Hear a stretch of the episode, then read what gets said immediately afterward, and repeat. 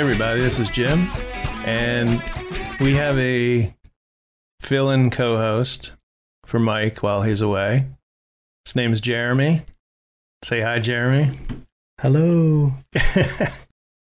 so, I- I hate to say it or age myself, but I've known Jeremy since he was born. Jeremy, uh, That was a long time ago, by the way. yeah, not as I'm- long as when I'm not that young. I was born. But Jeremy, I I decided to ask to join me because he's very knowledgeable in music.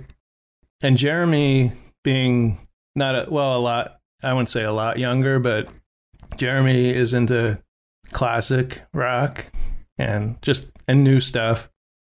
But he's pretty well versed in music. So this is show 21 and we're going to be talking about our five favorite live albums. So I'm going to start. My first album is BB King, Live at the Regal. This album is from way back in 1964, and this album is widely heralded as one of the greatest blues albums ever recorded. Ranked at number 141 in Rolling Stone's, this goes way back, 2003 edition of 500 Greatest Albums of All Time. Have you heard this album? I have, yes. Okay. So this is one of my favorites. Uh, I've seen, I saw BB King uh, eight times in concert. First time was probably in late 80s at the State Theater in Easton. And I kind of knew who BB King was because of U2. I think it was 1987, maybe 88, when he did When Love Comes to Town with uh, U2. But I remember that concert, it was you know, it's a state theater. You have seats. You're not standing, but I remember the seats vibrating. It was like incredible. The band was really tight. You know, really great concert. And after that, I just really got into BB King a lot. The great thing about this album is you can hear the excitement in the in the crowd. They really want to be there. They want to. It's almost like a, a Beatles concert. You know, with the screaming, so, uh, some musicians, uh, Carlos Santana, Eric Clapton, John Mayer, and Mark Knopfler, uh, have acknowledged using this album as a primer before their performances, meaning, you know, they play this before their shows. Uh, this was recorded on November 21st, 1964, at the Regal Theater in Chicago. And this is a venue B.B. King claimed to have played a 100 times before. And his backing band consisted of Duke Jethro on the piano, Leo Lauchie, if I'm saying that right, on bass, Kenneth Sands on the trumpet, and Johnny Board and Bobby Forte on the tenor saxes, uh, Sonny Freeman on the drums. So this is interesting. Uh, Jethro was originally scheduled to play the organ, but after his organ broke, King instructed Jethro to play the piano. And when Jethro said he did not know how to play the piano, which I would assume if you knew how to play the organ, probably knew how to play the piano. Uh, he replied, Well, just sit there and pretend that's what you do most of the time anyway. Uh, this is considered uh, B.B. King's best album, uh, but Jethro says both he and King did not understand what all the fuss was about.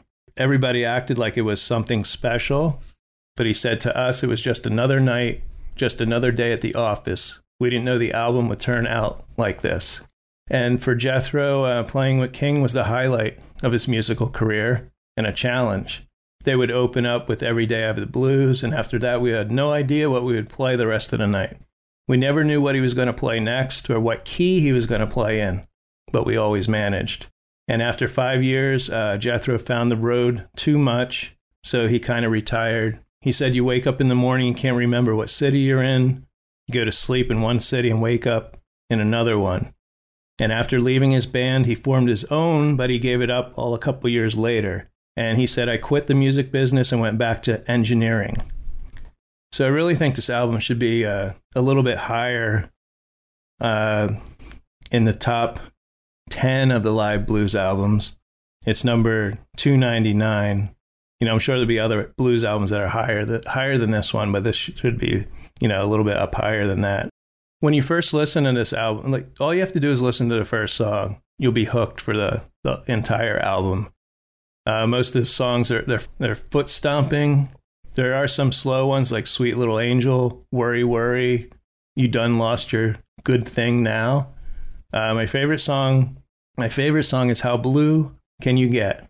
So, "How Blue Can You Get" is, of course, a blues song, which was first recorded by Johnny Moore's Three Blazers in 1949, and it's a slow 12-bar blues uh, that jazz critic Leonard Feather and his wife Jane Feather are credited as writing. Uh, the song's been recorded by several blues and other artists, and in 1964, it did become a hit for B.B. King and became a staple of his live shows. This song, B.B. Uh, King kind of talks this song up. He says, uh, On this next tune, while we are reminiscing here, I would like for you to pay attention to the lyrics and not so much to my singing or the band. But now we're going to go way down in the alley. The best part is uh, towards the end of the song. There's a little riff uh, that he sings. Uh, I love this. I gave you a brand new Ford. You said I want a Cadillac. And uh, of course, the audience is totally, they're screaming and like as he like gives the punchline sort of. I bought you a $10 dinner. You said thanks for the snack. I let you live in my penthouse. You said it was just a shack. I gave you seven children. Now you want to give them back. And that's where they all like go nuts. So basically, I'd say if you're if you're not t- too familiar with uh, blues music, I'd give this one a, a listen first, and then uh, listen to some of the other BB King albums. What do you got? First off, thanks for having me on the show. Really Oh, appreciate it. My five albums, I kind of picked based on how they made me feel from the standpoint of the energy that they provided to me in one way, shape, or form. Mm-hmm. You know, as a kid, I grew up in the 90s, but I didn't Mhm. listen to 90s music. I was hooked on whatever my parents listened to. Yeah, yeah. And that's why you and I have so much in common when it comes to music. I love Mhm. the 60s, the 70s, and the 80s. My first album is not going to be on any top 100 lists, okay. but it's very, very personal to me, holds a great spot in my heart. It is called And There Will Be a Next Time, live from Detroit. Band is Def Leppard, Mm-hmm. one of my all time favorite bands. I was at the show. Uh, it happened in Oh wow. 2016 in Michigan, uh, DTE Energy Theater. And I remember Tesla and REO Speedwagon first opened for Def Leppard. Mm-hmm. They took the stage. I had no idea whatsoever that we were going to be recording that night. Oh wow. And they informed us that the show would be live. So, of course, as soon as it released the next year, I had to go out and get it. Mm-hmm. And I've listened to it several times just because it took me back to that moment in the night, Yeah. you know, in that time and being there. I was 18 rows away from the stage. All three bands that night were tremendous, but Def Leppard blew the house down. Mhm. I mean, I've seen them five times, and that was without a shadow of a doubt the best that I have heard, seen, Mm-hmm. or watched them perform.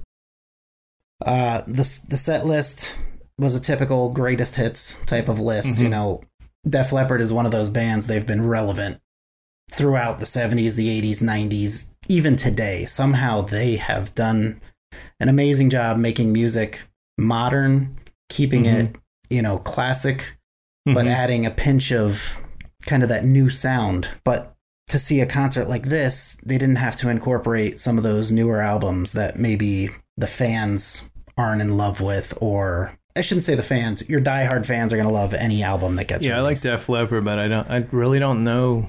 I couldn't tell you their last album or their last three, maybe. Right. And most But, casual fans yeah. can't. And Mhm. there's nothing wrong with that. But a lot of times you go to a show and you're stuck hearing songs that you might not know or they're Yeah. brand new so they're Oh, trying yeah. to get it out there so that, you know, people can Mhm. hear it. To see a to see a set list like this, to see a performance like this, nothing but hits, nothing but great sound. Just Joe Elliott going out and belting and Yeah. performing at his absolute best. It was unbelievable. The energy was unbelievable. And each time I listen to this album, I think I feel that same energy as Mhm. when I was in the crowd. So, We'll be in that close to Correct. What eighth row or 18th row. 18th row? Still. Yeah, right there. So this is my number five album. It's been played several times.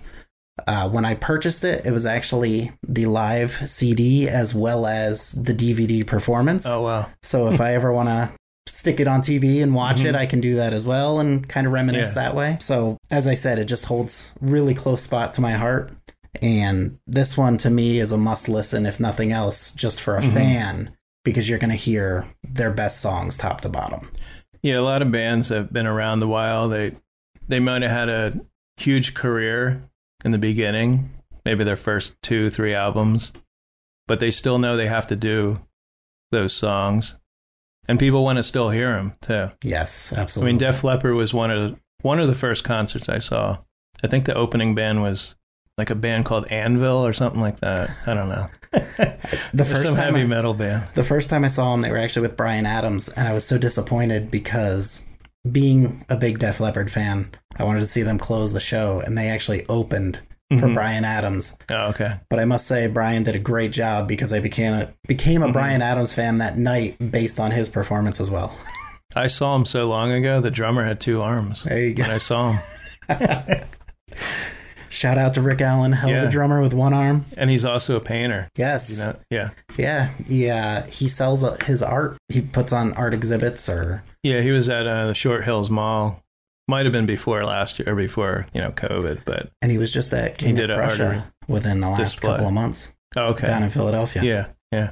Guess he uses uh maybe his teeth too. I don't No, I like Def Leppard. So my next one, I'm going kind of in order of year. This is we're up this 1967. This is uh the Yardbirds. And there's a reason why I like the Yardbirds. Of course, because of Jimmy Page. Big Led Zeppelin fan. I love Led Zeppelin. Yeah. And this is, of course, the band that Jimmy Page was in before, right before uh, he joined Led Zeppelin or formed Led Zeppelin. The band broke up in 68. So this is towards the end. And I don't think they were together more than five years, maybe. I don't know. Uh, but this is live in Stockholm and Offenbach, Germany. So it's a combination. There are some repeats on this, you know, songs because, you know, it's two separate concerts, but it is on one album. Now, Jeremy, do you know the Yardbirds included at different times three of the top guitarists? I did Um, not know that. in fact, Rolling Stone, I don't know when this is from, but of their top 100 guitarists, three of the guitarists from the Yardbirds are in the top five. Wow. Yeah, so that's incredible. So we have Eric Clapton, Fantastic. Jeff Beck, Great. and Jimmy Page. Eric Clapton uh, was the first guitarist or famous guitarist now that that was in the band, and then Jimmy Page was asked, I guess, to be in the band, but uh, he offered up uh, his friend Jeff Beck, and then eventually Jimmy and Jeff were in the band together or recorded some songs together, and then Jimmy, of course, took over for Jeff Beck. I like Eric Clapton, but uh, Jimmy Page, of course, is I think more exciting guitarist, of course, than Eric Clapton. I mean, Eric Clapton's good at what he does, but you know, just different styles of guitar playing, of course. So this album has 12 songs on it. Uh, first song is "Shape of Things."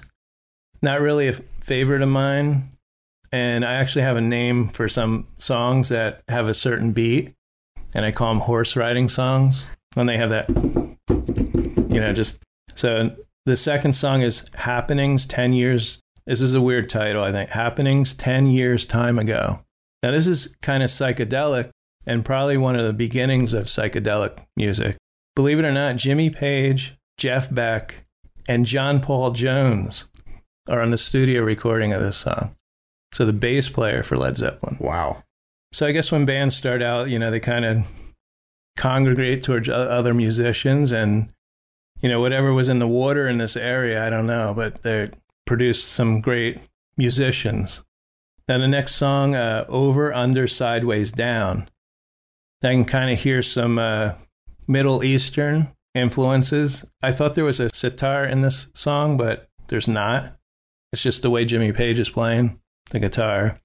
And according to Yardbirds drummer Jim McCarty, the basic outline for Over, Under, Sideways, Down was inspired by Bill Haley and his Comets, uh, Rock Around the Clock, which I actually don't hear in this song. I don't know where they're getting that. No, I don't pick that up either. because there there's a distinct um, guitar riff that starts the song, and that's why I attribute it to Middle Eastern.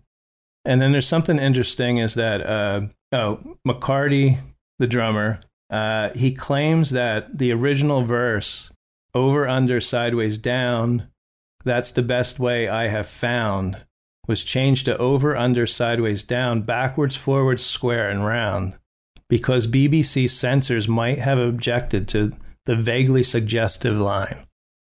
Just him saying, That's the best way I have found. Like it was sexual or something, I guess.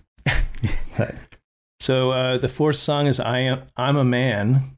Now, I've heard other versions of this song, it has to be the best version I've heard. I think Bo Diddley might have written I'm a Man. I also believe this song is stolen, which back then uh, you could basically take an old blues song and just uh, rework the lyrics, change a note or two. Oh yeah, and and and say it, you wrote it. There was a time where a lot of blues musicians were not known. Yeah, but if their music was and somebody could use it, yeah. Because there's a song by Muddy Waters, which is very famous, called "Mannish Boy," and it's basically the first part of the song's not the same, but the wait, I have a harmonica here. I'll play it. So it's basically, uh, it's like, I woke, up, this morning, you know, something like that. So that that's, and it's basically what this song sounds like. It, they both kind of, they sound almost exactly the same. Very similar. Yeah. What makes this version great is that there's a weird, like in the middle of the song, it kind of slows down. There's kind of a picking, guitar picking, like very, uh, faint and then it goes into like a psychedelic sound like it's a blues song and they like they it's like almost two different songs and then they go back into the song. It goes into some trippy sounds uh, and jimmy page starts playing the bow with his guitar. And i read he wasn't the first one to do this. Some people say he was. But you can hear people and i imagine you can kind of hear it right before it starts, people starting to scream, which means he brought out this bow and they knew what he was going to do and they were all excited, you know, so that gives it a different feel to it. But this is my favorite song off this album. So since this uh, album is, like I said, two different concerts, so number five, you have Shape of Things again. So it's a different, different, uh, you know, venue. That's might be in Germany. That one. Number six is Heart Full of Soul. And I notice it almost has the same guitar riff as Over, Under, Sideways, and Down. But it also, this song has, it sounds like the Animals, the oh. band. Like even the vocals, the way, the way it's done. So I like this song. And then number seven, we have You're a Better Man Than I. This is pretty much a straightforward song. And, but then again, you hear a guitar solo halfway through, which is amazing guitar solo so imagine a pop song and then it just kind of goes into, and then it goes right back into the verse. And then there's another guitar solo at the end. So, you know, it's live. So uh, I'm pretty sure they gave Jimmy Page free reign, you know, to do what he wanted. But they, they had to have known what he was going to do, too. Now, number eight is Bob Dylan song. I don't know if we're allowed to mention Bob Dylan, but I'm going to mention him. and it's uh, most likely you go your way. Now, this is almost exactly to the Bob Dylan song, except it's sped up, of course. And I actually like this version better. So did the fans. And I, I honestly believe there's more harmonica in the Yardbird. Can you believe it? Than the Bob Dylan song. Yeah, that's, so, that's hard to believe. Yeah. So number nine, we have Over, Under, Sideways, and Down again. Uh, number ten is my least favorite song called Little Games. It just sounds. I don't think the vocals are great, and it's kind of disjointed song. So number 11, uh, My Baby. Uh, so it's a pretty straightforward song and probably the slowest song on there. And then number 12, you have uh, I'm a Man. So overall, this is a great live album. It captures the energy and the and the crowd. Always like, you know, you don't want the audience to be overpowering. Like the BB King album, uh, it's a little distracting sometimes, but it is blues and because they're screaming and be, after he says a verse or something but it, that kind of all goes together on that that one. But you don't want the crowd shouting out stuff. You know, I can't imagine being at this this concert and and hearing this kind of music maybe for the first time. You know, the energy, things on the guitar maybe you didn't never heard before. No, you know? what he did Yeah. was unbelievable. Now, towards the end of the band's career, Jimmy Page, believe it or not, introduced Dazed and Confused, that song. Uh, this song was written by Jake Holmes, but the lyrics were changed by Robert Plant and Led Zeppelin. Led Zeppelin gave it a little, little more punch to the lyrics. Because Yardbirds was, I'm dazed and confused. Is it stay? Is it go? Give me a clue because I just want to know. Give me a clue as to where I am at. Feel like a mouse and you act like a cat. Right? So, of course, Led Zeppelin uh, was been dazed and confused for so long it's not true. Wanted a woman, never bargained for you. Lots of people talk and few of them know. Soul of a woman was created below. So, I love the Led. Zeppelin version better. yeah, cat and mouse. I don't know. So there's a bunch of live albums from uh, the Clapton era and the Beck Page era. Uh, one actually came out in uh, 2020 called Live in France, and that's probably the best quality. So, number four for me, because I'm going from most favorite to, I don't want to say least favorite, but my top five. So, would be my fourth favorite would be Live at Wembley 86 by Queen. Oh, okay. Uh, growing up, I didn't know a lot about the band Queen. I didn't know a lot about Freddie Mercury or his, or his background. Again, I got hooked on music based on what my parents were listening to in the Mhm. car or what they were playing on the stereo. And I just loved his voice. He had such a unique sound to him. You know, you could hear Bohemian Rhapsody and just kind of be like, whoa, this is Oh, yeah. different, you know? So, live at Wembley was an expansion of Queen other than the typical songs you heard on the radio, your Mhm. Fat Bottom Girls, your We Will Rock You, you know, stuff like that. It was a huge set list because it took place at Wembley Stadium, Mhm. obviously, which is the largest venue in the world. Uh, unbelievable place to hear music, from what I understand. I've never been there, unfortunately. I'd love Yeah, to go. but I have also seen the DVD, so I've seen the concert live. And to put yourself in that crowd and kind of think what it would be like to hear the music, you know, that to me is also kind of mind blowing of, you know, what exactly would it have been like to be there Mhm. and to hear that. But the set list, there was just there were so many different songs that I wasn't even aware of. It was a, it was released as a double disc. Was it just one night or was it? It was one huge day. Yep, they Wow. played, performed 28 songs. Wow, wow. Yep. but I mean, yes, they had their hits. You know, your Mhm. another one bites the dust, Bohemian Rhapsody. Yeah. But then they even did like cover songs like Tutti Frutti Uh-huh. that like wow. Freddie Mercury probably sang it better than the original. correct. Yeah. And to hear that, I'd have to hear that because that that's It's- that's it's just an odd song. it is. A, it was a very odd song, but it stuck. It stood out to me that I had to talk about it today Mm-hmm. on this podcast. No, wasn't Tutti Frutti written? Wasn't it Little Richard or something? I, it's I Uh, forget who yeah. sang it, but Yeah. it is. But Tutti Frutti. yeah, but then when you so I watched him perform that live on on the DVD. hmm Obviously, hearing the CD is one thing, but then when you're watching it, you, you kind of envision you you can see what's Yeah. happening. You, you can Oh, see yeah. the performance happening. hmm And when he's performing Tutti Frutti, he is just sweating profusely, hmm you know, on the stage, and he's into it and just rocking and shaking and dancing and you know So he's just singing. He's, He's not just- playing piano or no he's just letting Yeah. loose at this Mhm. point he does play piano Yeah, at times throughout the Yeah. concert as well but that you know that might. I'm trying to think. I have a DVD Queen live. I'm thinking. I'm not sure if it's that one. it might be i Yeah. mean it's a huge there's probably a hundred thousand people in the audience just yeah. Listening and jamming out and hmm but interesting thing about this album is actually released a year after his death Okay. so it happened in 86 but it didn't get released until 92 hmm Um, so I think that's another thing that kind of drew me to the album was I didn't know about his death. We didn't have the internet. Yeah. You know, I am old enough that I was around. There were still cassette tapes for me. Yeah, you Which- didn't listen to the radio. I, I I did listen to the radio, but I my first music that I owned were on cassette tapes. I made mixtapes on the radio.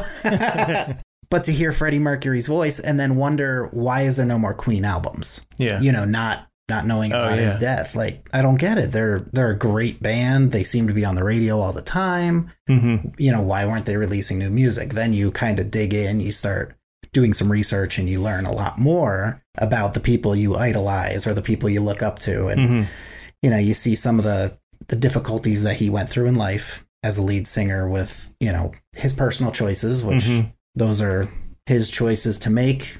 Who cares? The guy was a fantastic musician. So He was a natural. yeah. This this CD to me is one that I highly recommend for anybody, whether you're a Queen fan or not a Queen fan, just listen to it hmm once top to bottom and just kind of experience that live feeling because Yeah. you can feel it even through the speakers. Yeah, there are some bands that their live albums or the live performances are actually better than the studio because the studio kind of uh, you know you might record it's it's it's a different process The studio And can not- almost be too perfect sometimes, whereas a live performance, I don't want to say it can show your flaws, but Yeah. it can really show your determination and your passion for I think you're constrained sometimes in that maybe okay, it's time to record the vocals. It's time to record the guitar, you know. yeah. Or I mean, I know there's some studio albums where they might record in one room. You know, some people still do that, Mhm. but yeah, you have more freedom. You have, you can you can let loose a little bit more. I think. Absolutely. Or And you this- know, the instruments at times they don't sound right, so now you got to Yeah. redo the guitar, you got to redo the Yeah. drums, or and Well, also you know, thing you have a in the studio you have a producer and people telling you, okay, that do this again. Do Yep. Yep. But when you're on the stage, you don't have anybody behind you. It's live. Yeah. Whatever happens, happens now. Yeah. Unless you're Milli Vanilli, then you can, you know. And then there's some that sound their studio albums sound better than when they perform live. So, you know, Yes. depends. Cuz that's another thing I was thinking. When you go to a concert, you don't want to hear and I know there's a lot of bands now, newer bands that use backing tracks, even backing uh, instruments. And the worst thing for me to go to a concert is to be at the concert. I don't want to hear exactly how the recording sounded. Right. I want it to sound like the song, but I'm not really a note for note person. But I don't want to, I don't want to hear the album, you know, the backing. I don't want to hear it exactly because I can just listen to the album then. I you want don't want to feel like you put the CD in and Yeah. you're just listening to a CD. Yeah, yeah. Absolutely. I agree. Okay, so my next album is from one of my favorite bands, and I debated putting this on because the, these are really are. I mean, for me, these are my five favorites, but I have a lot of favorites. You know, like live albums or albums in general. But but for me, it's Cheap Trick live at Budokan. okay, I love this album too. yeah. So I know the first time I ever heard a Cheap Trick, I most likely heard "Surrender." Or I want you to want me, which uh, even when I see Cheap Trick now, I I'm not a big fan of "I Want You to Want Me," but I really I'm I still either. like "Surrender." Yes. Surrender is a great song. I Want You to Want Me is just so overplayed on the radio. What's interesting about this album is the versions on this out this live album are the ones you heard on the radio, which is very odd because normally they play the uh, the studio version, but you can hear the the energy of the band again and the audience. Uh, this was released in Japan, of course. Budokan is Japan on October eighth, nineteen seventy eight, and it was released in the U.S. in February seventy nine. So Cheap Trick, they found early su- success in Japan, and they capitalized on this popularity by recording this album at the Nippon, that right?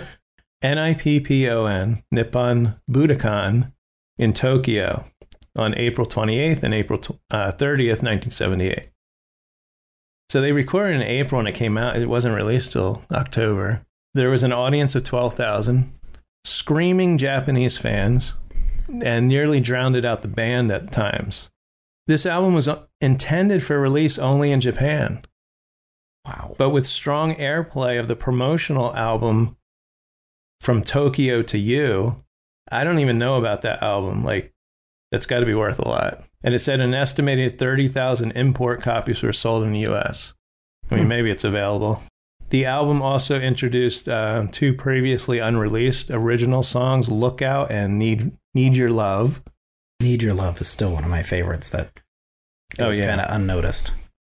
And uh, producer Jack Douglas, uh, he states that Live at Budokan is actually not from the Budokan concert, but Osaka, which was a smaller show. Huh. He said the recording of Budokan show was a failure. That's what he says. Ain't that a shame? An unusual aspect of the album release in the UK was the use of colored vinyl. Uh, it was then primarily restricted to singles and EPs. Then it was soon replaced as a marketing gimmick by so called picture discs. And prominently displayed sticker on the sleeve of Live at Budokan announced that it had been released on kamikaze yellow vinyl. I've heard that term, the kamikaze yellow vinyl. So uh, in the US, this, this album peaked at number four on the Billboard 200, and it became the group's best selling album with over 3 million copies sold. It ranked number 13 on Billboard's top pop albums of 1979, and the single I Want You to Want Me reached number seven on the Billboard Hot 100. And the second single, cover of Fats Domino's Ain't That a Shame, also charted, reaching number 35. So what's interesting about this is I don't think a lot of people knew who Cheap Trick were. They this was their fourth album. So what's what's great is this this album basically propelled their career. You know, uh, because the, the songs "I Want You to Want Me" and "Surrender" were already on one of their you know the first three albums. I will say a must listen to track on this album is Ain't That a Shame. To hear the drums, to just hear it build up and Mhm. the, the you know atmosphere and energy. I love it. Every time I hear that song, I just I get it's kind of like Motley Crue's Kickstart Your Heart. you know, loving Cheap Trick and and being you know that's like my favorite band. This is like right up there with some of their other you know great albums. It, as far as a live album, it, it's just there. There is an extended. I swear, there's an extended version. They released Budokan two in uh, February '94. So Budokan two, like I said, February '94.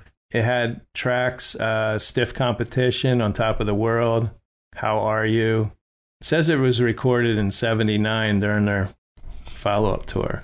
Your first two, you talked about BB King. You did see BB King live. Yeah, You did not see the Yardbirds live. no, Now, I'm Cheap not. Trick, I'm you've not seen that old. Cheap Trick, you've seen several times. Yeah. How does this album compare to any of the live performances that you've been to? I think the I think the band is still great, you know, as far as live performances. I mean, they are up there in age now. They obviously had more energy when they were younger. And I really would have loved to have seen Cheap Trick uh, in the 70s. Uh, I was a little too young then. And my parents, unlike your parents, weren't into music that, that much. My dad never listened to music Wow. when I was listening, I was listening to what your mom was listening to. Yes. So if you were my son, you would have listened listened to that stuff. Although my son isn't really into music, I kind of find it hard for people that aren't don't listen to music. I listen to music every day. I don't know what I'd be able to do without music.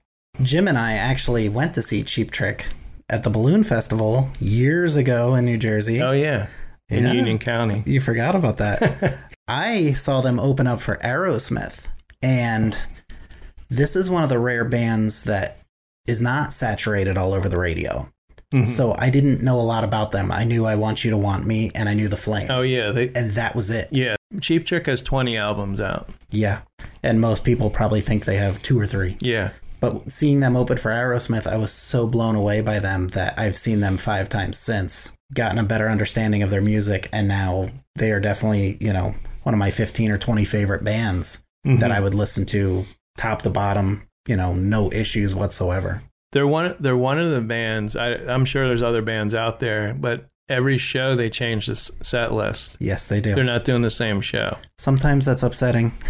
yeah, there's a there's a band. Uh, you know, it starts with K and ends with S. The second letter is I, and the last letter is S. They do the same show. Of course, they got a lot more going on. Uh, with Yeah, I think they wear a lot of makeup or something. yeah, I think they're still around. Long But- tongues. I don't know. A little off subject, but when I when I saw, I've seen Dave Matthews like eleven times. I haven't seen him recently in the last four or five years, but I went to two shows in a row, and they didn't. They never played the same song. But of course, Dave Matthews wasn't really heavy like uh, hits, ra- radio hits. Some of these bands they have to, or they feel like they have to play their their hits Right. you know because there are people that they might know who cheap trick and and maybe they're they come to their town like hey let's go see cheap trick. We've never seen them and they would be disappointed if they didn't hear surrender i want you to want me.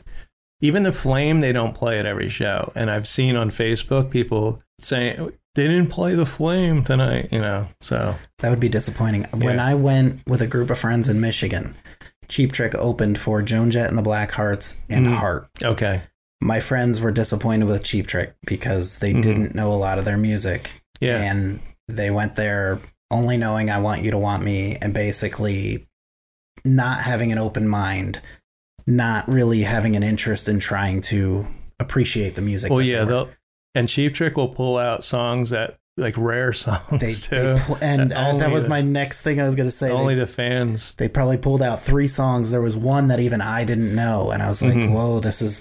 They also said they had a new album that they just released, yeah so it may have been off of that album. But okay I could understand from their standpoint not being familiar Mhm. and you know maybe being a little disappointed. But at the same time, I was thinking like, you know, Mhm. I'm not a diehard Cheap Trick fan, but I I do like Yeah. their music, and they're putting on a good show. Like, you need to kind of appreciate hmm what they're doing and their performance instead Yeah. of just listening for songs that you hear on the radio. The one album I'm really impressed, not a live album, but Bang Zoom Crazy Hello, right? Yep. It's It's a good album. oh my god, and you wouldn't believe these guys. Like uh, Rick Nielsen is, I think, like 72. Not that it's he's 92. The vocals, the the energy, the it's a kick ass album. It's amazing. And the sad thing is because radio is almost non-existent. We have a local station that plays the same, you know, 20 songs. and uh You're halfway there. yeah. yeah, you're you're not going to hear you have to kind of anymore you kind of have to go out and explore. Take notice of these bands that have been around a while and still putting out albums. They're like Kansas put out an album recently and I just picked up an Alice Cooper album the Yeah. other day. yeah. Detroit Brand new. album. Detroit Stories is is great. Yes. So, okay, back to the live stuff. I'm on number three, and I may have some bias here, but not enough bias to put it at number one. Uh, I am a big ACDC fan. Mhm. So ACDC Live would be number three for me. This was also released in 1992, ironically enough. Okay. But I remember as a kid, going back to our conversation earlier with the cassettes, as an ACDC fan, you had to switch the cassettes to hear some of your favorite songs. I loved Mhm. the Highway to Hell album. I loved, you know, uh, The Razor's Edge. I Mhm. loved Back in Black. But I don't necessarily want to listen to those songs, to the album top to bottom. Yeah. ACDC Live was the first kind of greatest hits album that Mhm. ACDC put out there that I could listen to it track one, track, Mhm. you know, 17, whatever it is. And I would know every song. I'd be able to sing along with every song, rock out with every song. I could go outside and play basketball with the boombox blasting. Uh, I could play video games with, you know, Mhm. the stereo amped up all the way and just rock out to, you know, Brian Johnson and Angus Young just Mhm. belting it out and having Yeah. a great having a great time feeling that energy live. You know, you, you could feel their music through the speakers. No Mhm. matter what song it was, they were belting, they were rocking, and the fans were into it because you know, you brought up the the fact with BB King earlier. Mhm. Sometimes the crowd noise kind of overwhelmed. I don't think the crowd could overwhelm. Yeah, no, but they do have moments on a CD where the crowd is still making noise and Yeah. just cheering and hmm going nuts, and you could feel that energy, you Yeah. know, through the album. But it also wasn't one of those albums where sometimes you hear live greatest hits albums and they sound terrible because Mhm. you, you you're such a fan that you're kind of disappointed at the way it recorded on the album itself. It sounds great hmm the music is there, the lyrics are there. You know, Brian Johnson's right on tune, right in key. You can feel Angus playing the guitar right through your speakers. Well, I think it comes down to the production too. Yes, Of, of a live album. correct. Now, is that one show? Because I'm always interested if they. Yes, Okay. it was one show. Because that's what's amazing. Like a live album. Like I know um, Kiss Kiss Alive is from like four or five different shows. Really, Yeah. I didn't know that. And what I found out recently is that one of the shows was in Wildwood. Huh? Sure. And I never knew that until recently. Anyway, And that's cool. so you know when they you th- kind of think if they took it from four or five shows that the the one one show wasn't incredible incredible. You know they they had to. You know, oh, this sounds better than this one, or Well, now I'm So actually when you have a- These are Oh. all from different shows. oh, okay. well, it's a, still a good live album, right? Yeah, absolutely. There's a lot of songs in there too. You you just taught me something though because I didn't know that. That Mm-hmm. so the album when you listen to it, the tracks blend together so okay. well that yeah. it, it wasn't like a studio album where you hear a track end and you hear a new Oh yeah, sometimes you can hear it cut and then cut. Like Yeah. especially with the crowd or the audience. yeah, Yeah. and keeping that crowd noise in there, Yeah. you know, it kind of led me to believe that it was just one show. But now that I'm looking here, But I would assume at all ACDC, the energy, every concert is, you know, with the crowd. They're there to see. You don't just kind of stumble in on ACDC, I think. no, I don't think so. You know, like, hey, Mildred, what's this ACDC? yeah. They were um, banned, I believe, from Stabler Arena because when they performed for those about to rock uh-huh. with the cannons, Okay. it actually like screwed up the structure of the building. and they were like, either you need to get rid of that portion of your show or you can't come back. Oh, and they're wow. like, we're not getting rid of that. They close out with that every show. Like, yeah, the ceiling was maybe too low. yeah. Back in Black was when I first discovered ACDC. Of course, I was 15. That was 1980. And that was I There now, you know believe- how old I I believe that's Brian Johnson's first yeah, album. Yeah. Uh, supposedly, Bon Scott, supposedly had started recording. They were, uh, it's hard to believe that they were going to call it Back in Black. I don't know. There is footage out there supposedly of Bon Scott performing Back in Oh, Black. okay. Okay. And I have heard that track before and it doesn't sound right to me. Okay. Yeah. Probably because you're just so used to hearing Brian Johnson Yeah. perform. I just Um, thought of the album title that it was, well, it was in memory of Bon Scott. But uh, I thought the title also was made to be like a memorial, you know, back, we're back in black. correct. which I just found out recently that Bon Scott, like they doing that album before he died or Right. started it. Right. But some of those songs, honestly, I, I I can't hear anymore. I've heard them so many times. Yeah, I Like understand. you shook me. Yep. There Uh, there's times you know, being a fan, I like to listen to a lot of their more obscure songs because I mhm, Yeah. to your point, I get sick of hearing what's on the Yeah. radio all the time. But they are one of those bands that even if it's something I've heard a million times, I can listen to it again and still Yeah. get into it hmm just as I did the first time I heard it. It's like the Beatles. I mean, there's some songs that you don't need to hear. Yeah. You just heard them, you know, after the 500th time, you know. yep. Or our buddy Bon Jovi. Oh, you mentioned them. I'm going to have to edit that. My bad. So I have number four. It's I always want to say the Pretenders, but it's uh, it's hard to say Pretenders. Hey, we're going to see Pretenders tonight. I always say the Pretenders. I always thought it was the Pretenders. No, it's so it's Pretenders live at the Paradise Theater in Boston, 1980. Now, what's unique about this is this album was a promotional item. Uh, it was to help sell their debut album, So this show was recorded on March 23rd, 1980, and it was a few months after their first release. So this album was never in the public uh, until recently. It was last year uh, for Record Store Day, and I have it here. I'm to show Jeremy. And I, I love collecting like color vinyl, clear vinyl.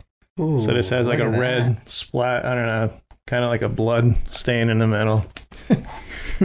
clear album.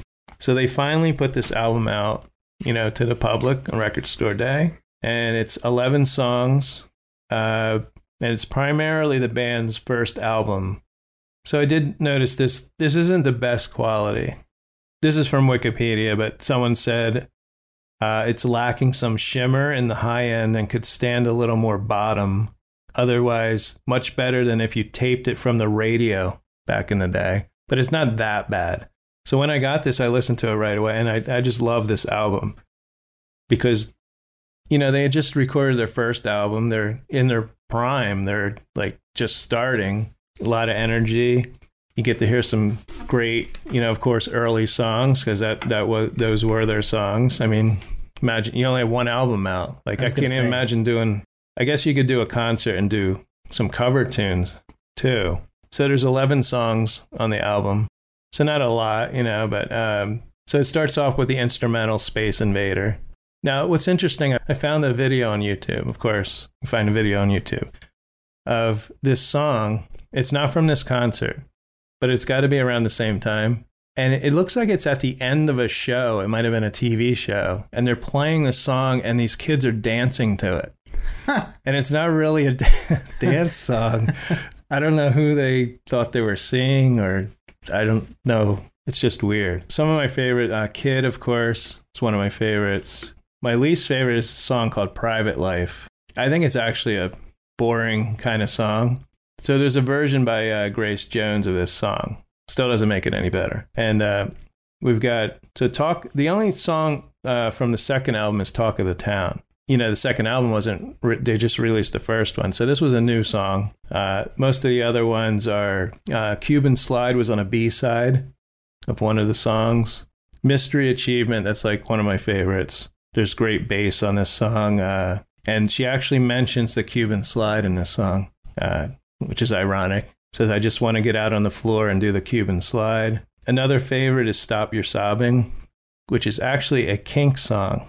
Now, this song was supposedly written by uh, Ray Davies about a former girlfriend who, fearing that fame would change him, broke down in tears upon seeing how popular he had become. And then this other biographer, uh, he suggested the song may have been inspired by uh, Ray Davies recently breaking up with an old girlfriend. So who knows?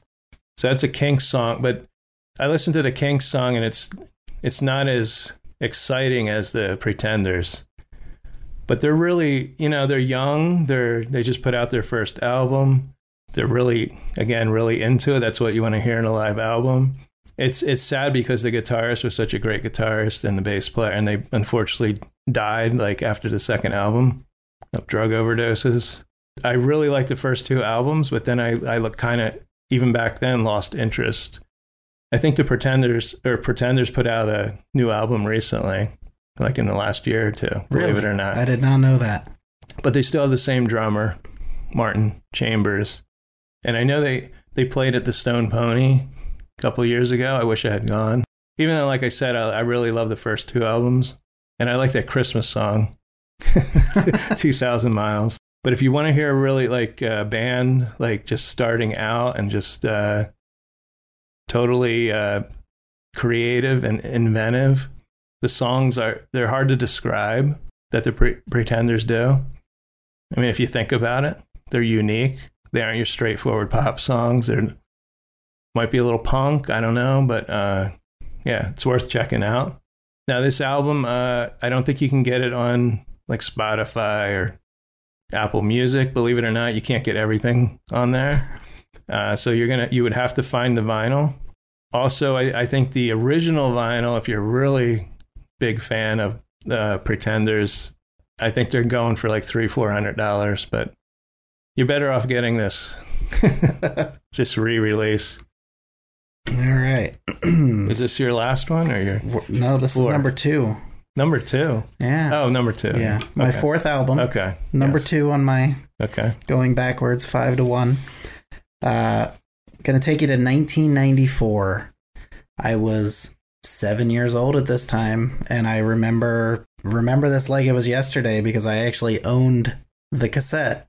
Mm-hmm. Uh, it was MTV Unplugged in New York, Nirvana. Okay. This was a big deal.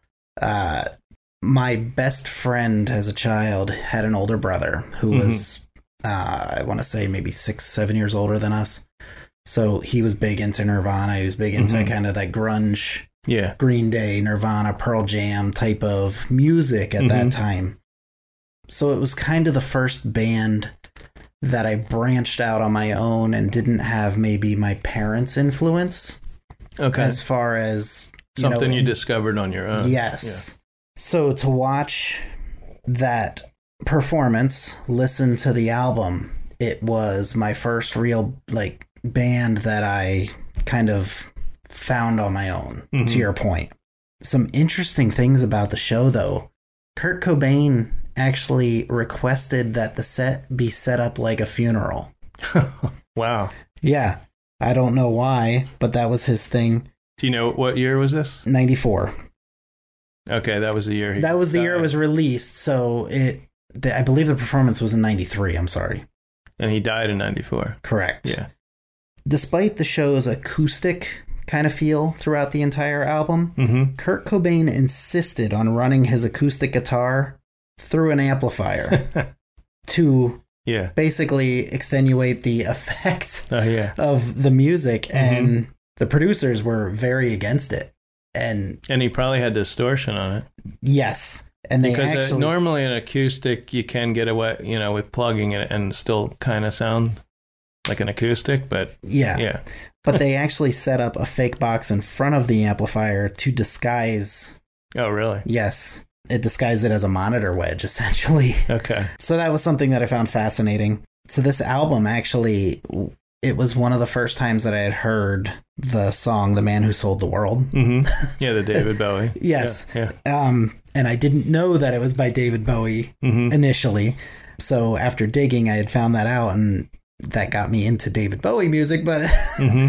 that was influenced by my parents because you know searching for it i realized that i knew the music from the radio Oh yeah. but i really fell in love with all apologies and the the song is acoustic based anyway but hearing it on this album it it just i don't know it for some reason it just it felt different at that Yeah. time i was so used to kind of the hard rock of you know acdc def leppard Mhm. Guns N' Roses, stuff like that. All Apologies was like a rock, but a soft rock. Yeah, and you can hear Kurt's voice. Yes. Clear. And Yeah. it just, to me, it had, it was a perfect, just musical song Yeah. from, from Kurt Cobain. I had a hard time not putting this at number one, but Mm-hmm. just as a kid, Nirvana meant a lot to me because it was that time frame. I mean, unfortunately, Kurt Cobain's death was, was, was such a Yeah. tragic thing. Um, I would go on to follow the Foo Fighters, who were Mhm. essentially mostly Nirvana members. Yeah.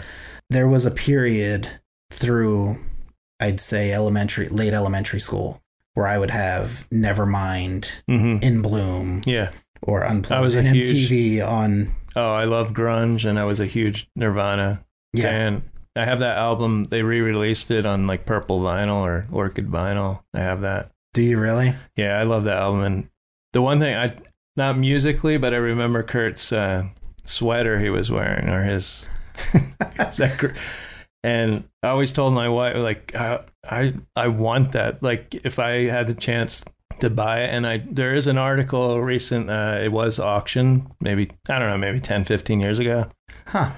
and some private buyer, some guy bought it. But of course, it was probably like I want to say twenty thousand. I mean, who knows? I was say thousands of dollars. And he said he found something in the pocket, which was sort of he thinks it might have been like foil and even drug. I don't know. He claims. But he said he had it hanging in his closet, and his friends would come over and he'd let him wear it. I'm like, that would be like in a case. Like, Yeah, that would be like the ultimate sin. yeah.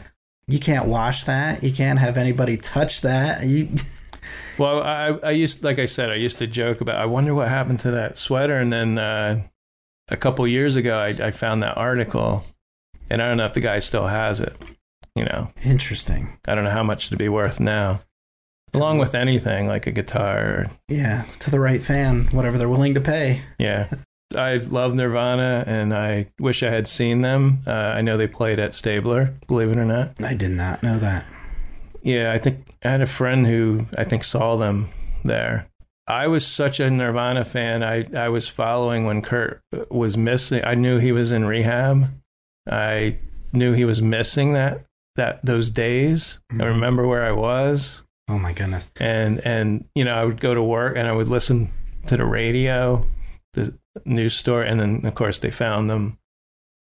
And that was I'm serious. I I love Nirvana, and I it's one of the bands I regret not seeing because it was 94 and I would have been uh I would have been tw- like 29 so I could have definitely you know gone to see him so I was on a couple years older than Kurt you know but I was in the Pearl Jam and uh yeah and of course the Foo Fighters after that but it grunge I really got into I was even wearing the flannels and My parents were not really into the grunge scene.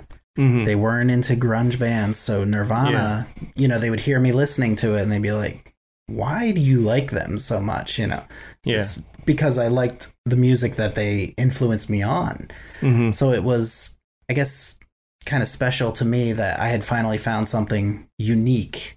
yeah That hey, I like this and you don't now. Yeah. Mhm. As opposed to whatever you may have on the radio that I don't like. yeah But it wasn't, you know, at that time, rap was starting to become a big thing. hmm Yeah. And a lot of my friends were listening to a lot of rap, and Mhm. you know there was a lot of cursing and swearing, and you Yeah. know you're you're the age of like ten years old. Your parents don't want you listening to that kind of stuff. I know Mhm. times have changed a little bit here now, but Nirvana was clean music. yeah Now some of their songs may have had you know sexual intentions or you know things to that sort, but you know if those innuendos were there.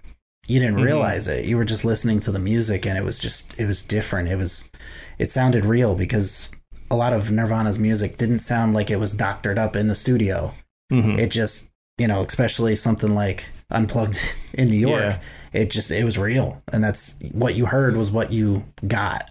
Yeah, anything Nirvana, I just I still like them. Last year we interviewed this uh, rockabilly singer from Boston, and without knowing it, he starts going in a story. His ex-wife was Kurt Cobain's girlfriend right before he met Courtney Love. Wow. She's a musician, and I think she lit, she was in Boston, but Nirvana would come there, and she thought she would be with Kurt, you know, or that something was gonna, you know, they were gonna continue. hmm And then he goes back or something to Seattle, and pretty soon she sees him. I think she saw it. On, no, I think it was a British TV show or something like that. Kurt gave her a Martin guitar Wow. that he owned, and supposedly it's in the Martin Guitar Museum. It's like a 1955 or something Martin, Wow. because she was a music. She was like a busker right. on the street, and uh, and he gave her this guitar. Of course, it's worth a ton of money now, but so that was kind of anything to do with Kurt Cobain, and I don't look at him as some people do. Like there's a you know there's a Facebook group for Nirvana, and I see kids that are 16, 17, and they they they think he's a god, and and he's, but people even comparing him to that he's a better singer than Freddie Mercury. When they get older and they listen to more music, they'll realize what's really good and what's. I'm not saying Nirvana wasn't good, but they were good at what they what they did, and it was interesting. The good thing is you can if you can still listen to it and enjoy it, and or it brings back memories. That's the biggest thing too. It still holds up to this day. And if that was the first one of the first bands you discovered on your own, that holds a lot of meaning. You know. yes, it would. Yeah. It will always hold that meaning to me Mhm. for sure. Yeah. Okay, so my last live album is another one of my favorite bands, and it's the Smithereens.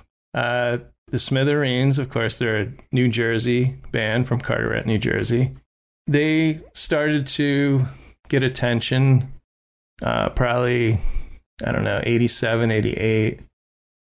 They didn't become huge. Uh, they were on Saturday Night Live. They were on uh, uh, The Tonight Show. It's a great band. Uh, the lead singer had a very distinct voice, baritone. And over the years, I've gotten to know the band. Unfortunately, the lead singer passed away uh, in 2017. So this concert is from 2008. And one of the places that the Smithereens would play a lot in the beginning of their career, they started around 1983, uh, was the Court Tavern in New Brunswick, New Jersey. And I think it's closed now. It was, they were going through some rough spots. Uh, and someone else bought it. And I don't know, with COVID, I, I, I think it finally shut them down. But this place, you walk in and there's a bar, and there's a downstairs area which is just concrete floor. It's like old school, like I want to say it's a hole in the wall. but a lot of great bands played there. And like I said, the Smithereens got their start there, uh, started to get a following there. So in 2008, they decided to uh, record uh, these live concerts. And this is a combination of, this was between January 30th and February 2nd. The guitarist Jim Babjak says there's no doubt the Court Tavern was our cavern club.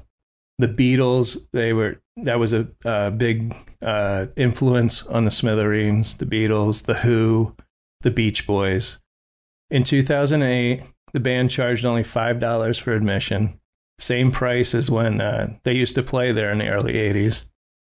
Kurt Reil of the Gripweeds, that's another New Jersey band, uh, he recorded all four nights on his portable studio equipment, and he later mixed uh, the best performances at his House of Vibes studio.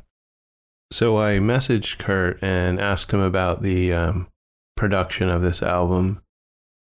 And he says, Yes, I produced that album and pulled it together from four shows they did. I worked closely with Pat, especially, but also Jim, to take care of any fixes needed. But they left it to me to edit the album together, choose the songs, and even the sequence. I'll always be honored by the trust they extended to me with their music. Mostly, I worked to edit the best of what they played live, but there were some instances where they only did a song once and maybe a guitar was out of tune so we had to recut something. I think I put their guitars through their amps at House of Vibes to get some more separation uh, and amp the bass from the DI for the same reason. That's one reason why we were able to get a big sound without having to recut much. As I recall, the trick was to fit as much music on the disc as possible, which meant cutting out all the talk between songs. I think the runtime on the disc is close to 79 minutes, it'd be a double album. And he says, Hope this gives you some insight. So thank you, Kurt, for messaging me back with that. So, what's interesting about this concert is that I was supposed to be there. I almost was there. Uh, my wife and I and uh, two of our friends went out to dinner, and our friends who we actually met through the Smithereen shows they just moved recently. They live about 10 minutes down the road now from us. We went out to dinner. My wife got really sick, possibly food poisoning. Another friend of mine who's a musician, he was standing outside the club. And I drove by, rolled down the window, and I said, I don't think I'm going to make the show. My wife told me, you know, she wanted me to, I wanted to be with her. We were living with her parents nearby, but I decided not to go. I don't know. I could have gone. like I said, I've known the band for a while, just being a fan and then getting to know them. And I was actually on the guest list for this one show. So, what's amazing about this show is it's the sound. It's now, this is one of the newer live albums, of course, I'm reviewing. For someone that recorded on just some portable studio equipment, but this guy, Kurt Reil, he has a great studio, but he he's also recorded other bands, including. Do you remember? Well, you probably don't remember, but there's a band Paul Revere and the Raiders. I've heard of the, them. The lead singer Mark Lindsay records at their studio, so he he does. They do produce albums there too. Okay. But what I'm trying to say is the sound is so vibrant, so incredible. You feel you actually feel like you're there, you're listening to the to the live show. And I know a live album that's what it's supposed to sound like, but it doesn't sound muddy, it doesn't sound like you're listening to a recording. Like it's coming through the speakers.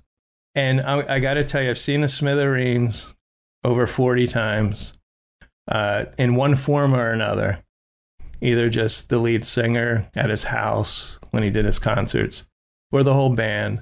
But this captures the energy of the band because it's loud. It's, it's, I know they don't like to be called power pop, but they are kind of pop songs, but intelligent pop songs. And, and Jim Babjak's an incredible guitarist. Dennis Diken, drummer, incredible drummer. The whole band. I think this captures them perfectly.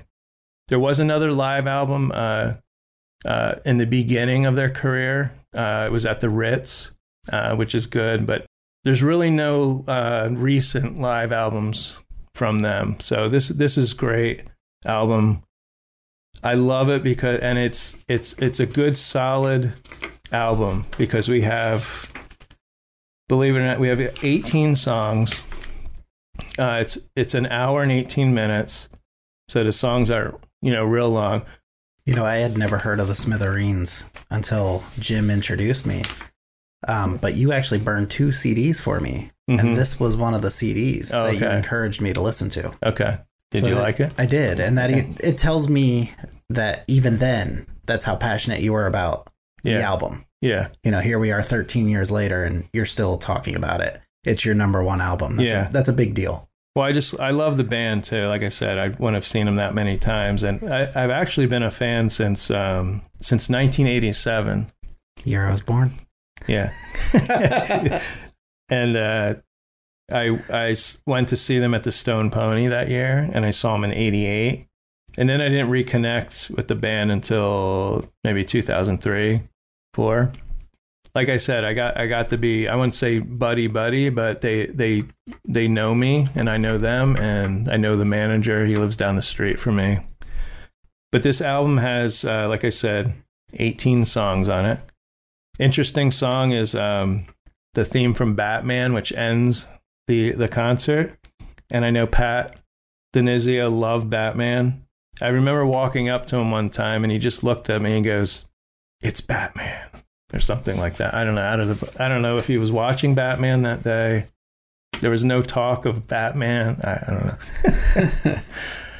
the one song that is, uh, I would say the the spotlight on this album, and it is the sixth song in, is House We Used to Live In. Now, whenever you see the Smithereens, and they do still perform, uh, they perform with Marshall Crenshaw or Robin Wilson from the Gin Blossoms. In the middle of the song, they do a, like a jam. Uh, they normally go into the Who uh, song Sparks. And this album is unique because they don't really go into that song. I think you can hear tiny bit. This song is 11 minutes. Jim Babjak uh, said that it wasn't planned for the song to be 11 minutes long, like when they did this live album. And then Pat pulled out a harmonica. He thought they were about to wrap it up, and then Pat pulls out a harmonica, and uh, he said this this surprise added a whole new dimension. I was thrilled when I heard the results. Uh, he said the chemistry between the four of us was really strong that night. And he said, luckily, the spontaneous jam was captured on tape. If you do go and listen, uh, listen definitely listen to House We Used to Live In. Like I said, I've seen them do this many times, like I said. It's nice though when they can kind of freestyle and make something sound good hmm and they can feel it too. You know, that they're extending something that typically isn't extended. Yeah. And as a fan, obviously you know that as well because you get used to seeing something hmm When when there's something completely different, you go, "Whoa, what is this?" Yeah. And you know, it could either be good or bad. Oh yeah. So when it's good, that's a Mhm. good thing. When it's fantastic, Yeah. that's a whole new level of you know excitement Mhm. as a fan. So if the band is feeling it, you know the fans are feeling it too. Yeah. They've been friends since high school. So it's great. They still playing together and every show is they're all they're excited to to be there. They're ex, they're they love their fans and it's like they're doing the songs even though they've done them like 500 times. It's like the first time they're doing it and they're excited about playing the song. They're not just Yeah. showing up to collect a paycheck. Oh yeah. So definitely check this out, the Smithereens, and it's um, it's actually live in concert, greatest hits and more. I really think it should have been live at the Court Tavern, but and then you can also find some video on YouTube. I think of the actual the album's much better to listen to, and especially either in your car on your stereo. You know, it's just it like I said, it captures what it was like to go see them. And like I said, they still perform. It's still the same band, just a different singer. So it's a different element, but the band is still tight and rocking. So, if you're a fan of the Beatles, you can easily transition into the Smithereens. oh yeah, So moving on, we're up to my number one CD. Uh, again, all of my CDs held some kind of personal feeling, you know, in my heart. hmm Music is something that, you know, surrounds me every day. If I'm working, I'm listening to music. I'm driving, I'm listening to music. I'm playing a video game, I'm listening to music and turning the volume down on the TV. But my first concert that I ever went to see, I got to see Peter Frampton open Mhm. up for Journey. And Frampton Comes Alive there you go. is my number one favorite CD. Uh, it reached number one on Mhm. the Billboard Top 100. Uh, fans of the Rolling Stone back in 2012 voted it at number three. hmm It's just a super influential CD. Peter Frampton live, I've seen him seven times. hmm Never put on a bad show. He's always got the crowd into it. He always is on the stage with a purpose. He Mhm. wants to be there. Yeah. You know, he wants you to enjoy the music. He wants you to join in and sing along with the Mhm. music. His sound for that time period was so unique Oh you yeah. know, you talked about Led Zeppelin a little bit earlier with the Freebirds. hmm Um, Yardbirds. the you talked about Led Zeppelin earlier on with the Yardbirds, and Peter Frampton, what he was able to do with the guitar and some of the sounds that he was able to achieve hmm were unbelievable. Well, that mouth device. I'm sure there's a name for it. His, yes, whatever that mouth device is. Yeah. was also unbelievable. But to watch him play guitar, Yeah. I mean, the only other person that I've seen live that compared was Slash. Now he hmm he plays guitar differently, a lot heavier, harder. Yeah. Yeah. Um, but Peter Frampton was just guitar behind his back, jamming out, fingers, And he was pretty like young. crazy. Too. He lost his hair by then, but Mm-hmm. but he sounded fantastic. And But I mean, Frampton comes alive. He was pretty young. oh, very young, absolutely. Yes, sorry. I've seen him twice. How were your experiences? Great. I I saw him with BB King, and uh, unfortunately, that that wasn't a good show for me because of, it was BB King's last show I saw him at. It was Peter Frampton's Guitar Circus. Okay. I forget who the other guitarist was that opened, but it was him and then BB King and then Peter Frampton. BB King, of course, at that time sat down. You know, he didn't stand. He talked more than he played. Peter Frampton came out, sat next to him, and I thought this was this is going to be in- incredible. Like Peter Frampton, BB King, BB King wouldn't play. Basically, told Peter play something. Huh. It was just yeah, Wow, I think he was odd. tired. And then I saw Peter Frampton with Cheap Trick. Cheap Trick uh, opened for Frampton. It was the Sands Casino at front row seats. So that was great. Yeah. To see Cheap Trick and then Frampton. That was just two Yeah, unbelievable incredible. yeah. bands. when I was a kid, I want to say maybe my eighth Christmas, I actually asked for Peter Frampton's new CD that was out. Uh huh. He did a cover version of the song While My Guitar Gently Weeps. Yeah. Mm-hmm. And to this day, I still think it's the best version of that song that I've ever Mhm. heard. I would have never even wanted that CD if I didn't hear Frampton Comes Alive Yeah. and see him live Mm-hmm. because I went there to see Journey that night. I knew Journey songs because okay. of what my Yeah. parents listened to on the radio. Mhm. I had no idea who Peter Frampton was. Wow. I Uh-huh. didn't know a single Peter Frampton song. Mm-hmm. And I left there. I bought a Peter Frampton concert t shirt. Mm-hmm. I went to the boardwalk a couple le- weeks later and bought a Frampton Comes Alive t shirt.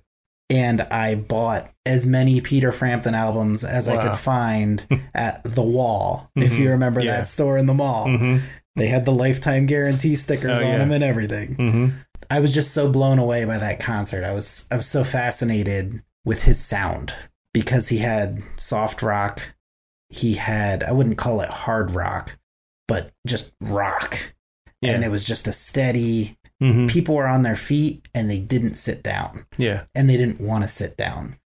You know, it was electrifying. The Mm-hmm. atmosphere was just awesome. Yeah. And I mean, it was my first concert, so maybe I'm Mhm. a little biased from Yeah. that sta- standpoint. But when I saw him eventually the next six times, each time, Mhm. still that electricity in the air. Yeah. The people wanted to be there. He wanted to be there. And it was just, to this day, one of the best performances Mhm. I've ever seen consistently. Frampton Comes Alive was one of the biggest live albums of the 70s, as well as Cheap Trick live at Budokan. Yes. The Frampton Comes Alive was before Cheap Trick. Um, it would have been 74 or something, uh, 75. 76, I believe. Okay.